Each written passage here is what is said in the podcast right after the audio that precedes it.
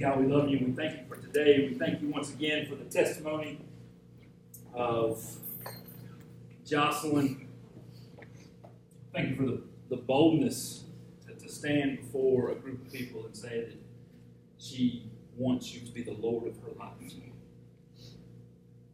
I pray that we can learn from that. I pray that we can be inspired from the youth who get it.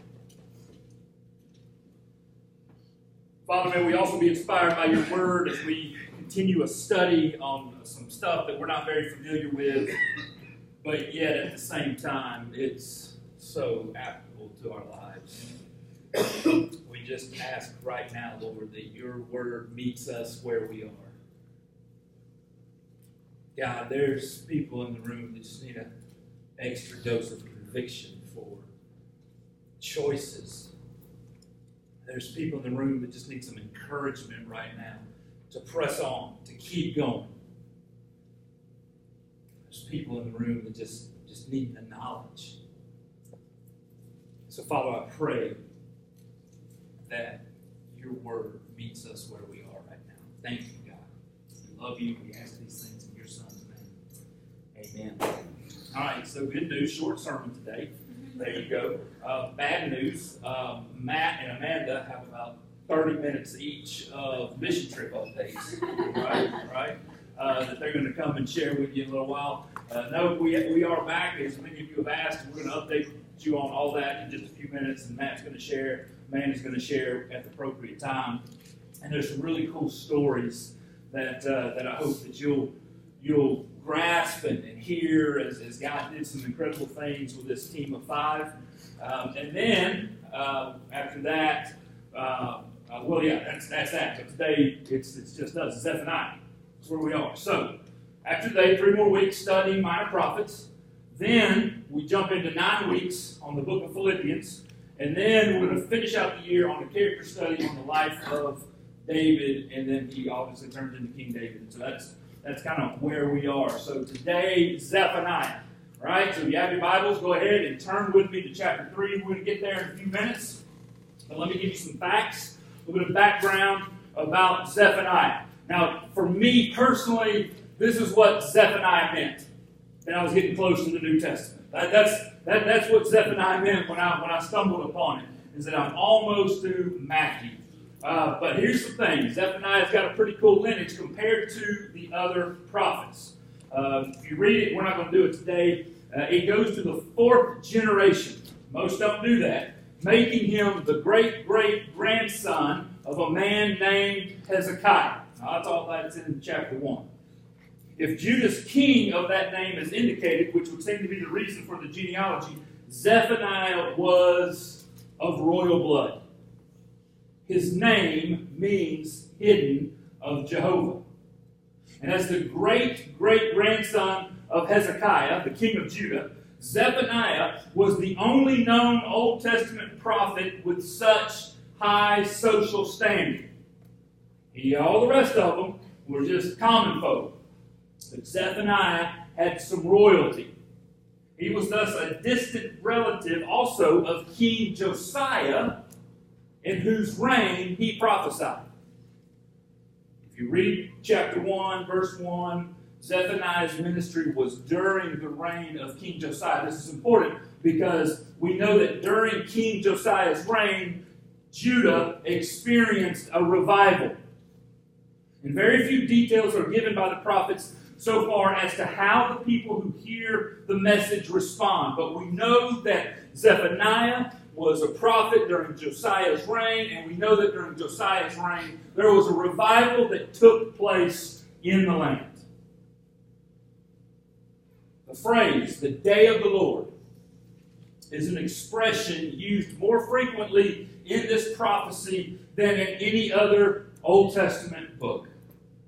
Thus, the theme of the book is the impending judgment of God on Judah for its disobedience. And let me tell you, Zephaniah does not hold back.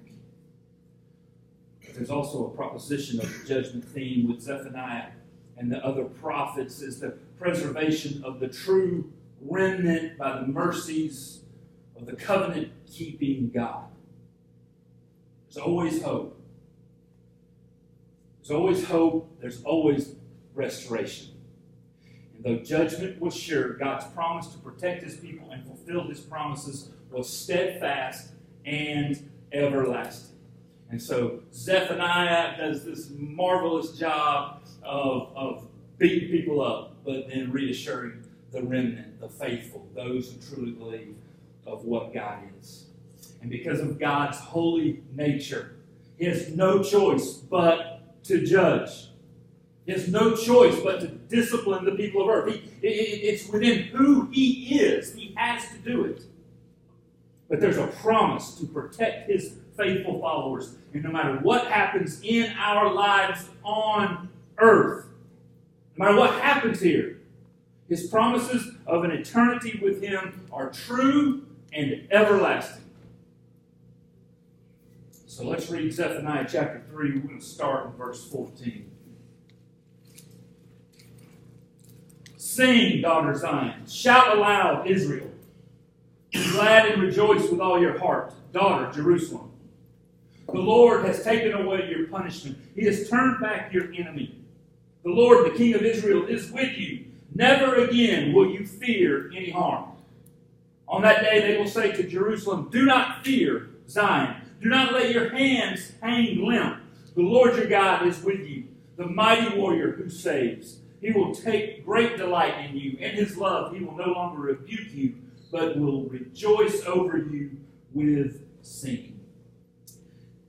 The verses go on, obviously, to chapter to verse 20, but these last verses are different from the remainder of most of the rest of the book.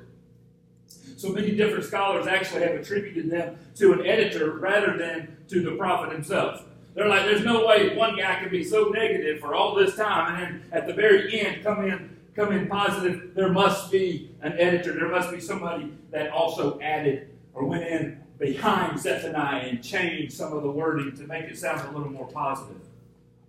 But this new tone is possible because the faithful have passed through the fires of judgment. And now that the judgment is passed, the people may sing for joy at the blessings and the goodness of God. And one of the most awesome descriptions of the wrath of God in judgment found anywhere in Scripture appears in chapter 1. And we'll share a little bit of that in just a second. I mean, there, there is complete wrath in what God is going to do to those who are disobedient. And one of the most moving descriptions of the love of God for his people found anywhere in Scripture also appears in these very closing verses of Zephaniah in which we've just read. And so verse 14 starts Sing, daughter of Zion. When you see the name Zion in the prophetic books, this is code for something. It's code for, for God's dwelling place. We certainly know that Jerusalem is also Zion, and David conquered that, and, and then he set up the kingdom there, and that's where the temple was to be built. So Jerusalem is often referred to as Zion in a literal understanding. The scholars will tell you that Zion is also in reference to God's dwelling place, which is important to take note of as this book of wrath changes its tone from wrath and punishment and destruction to restoration of the faithful who are obedient. Because God dwells not in a city any longer. He's not found in a building, He's not found in a structure, but He's found within our hearts through the work of Jesus Christ. And so when you see this, when you see Zion, know that it's referring to a dwelling place of God. And that is no longer a central place, but that is within those who have surrendered their life, who have asked Jesus to come and be the Lord of their life. You are Zion. And then verse 15 goes on to say, it's this beautiful picture of atonement that the Lord offers to those who trust Him. The Lord has taken away your punishment, He has turned back your enemy. The Lord, the King of Israel, is with you. Never again will you fear any harm. Of course, the people who are receiving Zephaniah's message, they're thinking of this in, in a literal physical army that might come upon them. And he gives them the assurance of that is no more. The Lord has taken away your punishment. He has turned back your enemy. He's painting a picture of atonement for you and I. Yes, this, this was directed to an audience, but it's also directed to you and I today. The Lord, the King of Israel, is with you. Never again will you fear any harm. See, before this, harm was looming, destruction was waiting. But no, you don't have to fear anymore.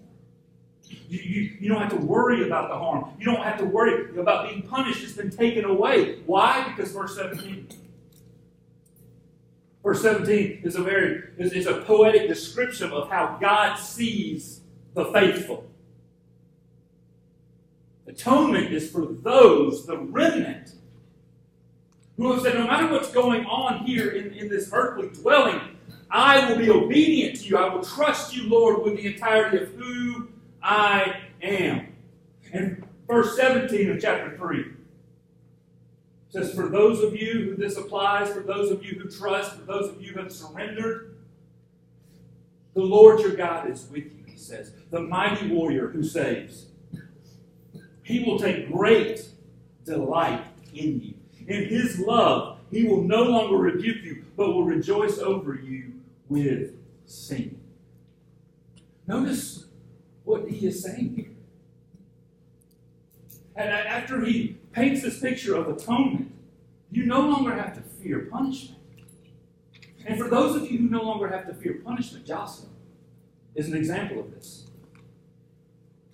He's with you. That's a promise that you and I have this morning. That as we have surrendered our lives to Him, He is with you. Then it says that He is the mighty one who saves? I can't save myself, church. But I have the promise of God's word that He is the one that is going to save me from myself. He is the one that's going to save me from the punishment and the destruction that is waiting. And then it says He delights in you. Some of y'all need to hear that again. Some of you came in here this week and you're like, man, I screwed up, I messed up, I made mistakes. He delights in you. We were absent from our family, obviously. Stella has been gone. We'll talk about that in a minute. She got home yesterday. And there was just this running into the house and this embrace and this, oh, I'm so glad that you're here. And she's like, yes, I'm so glad that you're here. And, and that was Amanda. And, and I was behind. and she said, oh, you're here. Right? Like there was this, this genuine, you've been gone. You've been separated from us. But there's this reuniting that has taken place, and, and, and, and there's this heat, this delight of being in Stella's presence. And for what it's worth, she sat in my lap. All right, as I sat in my recliner not just for a couple of minutes, for a long period of time, no matter what she says, she missed her daddy. the Lord delights in you. You don't miss the last part of 17. He no longer rebukes. That doesn't mean that he turns an eye.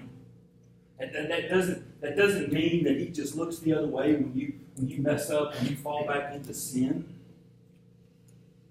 But he's not coming down on the people with rebuke. He's not coming down with, with, with shameful correction and acknowledgement of what's going on in their lives. He's harsh with the people. I'm going to read the first part of this in just a few minutes. He's harsh, but with the remnant, with the faithful, he no longer rebukes you. That doesn't mean that sin doesn't have to be dealt with. That certainly doesn't mean that, that we just get to live how we want to. But as the faithful followers of Jesus, all we have to do is say, acknowledge it. Lord, I messed up. I'm so sorry. Please forgive me. The forgiveness is there. He no longer rebukes, but you know what he does? He rejoices over you. He sings over you. Beautiful picture of that love. So that's what the sacrifice that Jesus made on the cross leads to. Zephaniah gives us the assurance to how God sees the faithful. Not the perfect, because none of us are, none of us will be, but the faithful. So our worship team is going to come up and lead us in another song. And as we sing that song, we're going to blend into communion in a few minutes.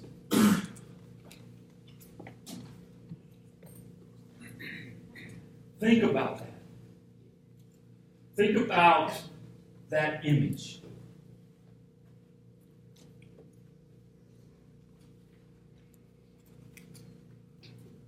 The Lord your God is with you, the mighty warrior who saves. He will take great delight in you. In his love, he will no longer rebuke you, but will rejoice over you with singing. God, thank you for your word. Thank you for the message of Zephaniah. Lord, I pray that as we prepare our hearts and prepare our minds for this moment of communion, we think about your love and how great your love is for us. That, that not only did you send the Son to be the sacrifice, but God, for, for, for Jocelyn right now, for all of us who have said, You're, you're my Lord, you're my Savior, you sing over us with delight and not rebuke. Thank you for that kind of acceptance that I, I personally struggle to live out in my own life. I would meditate on this thought right now.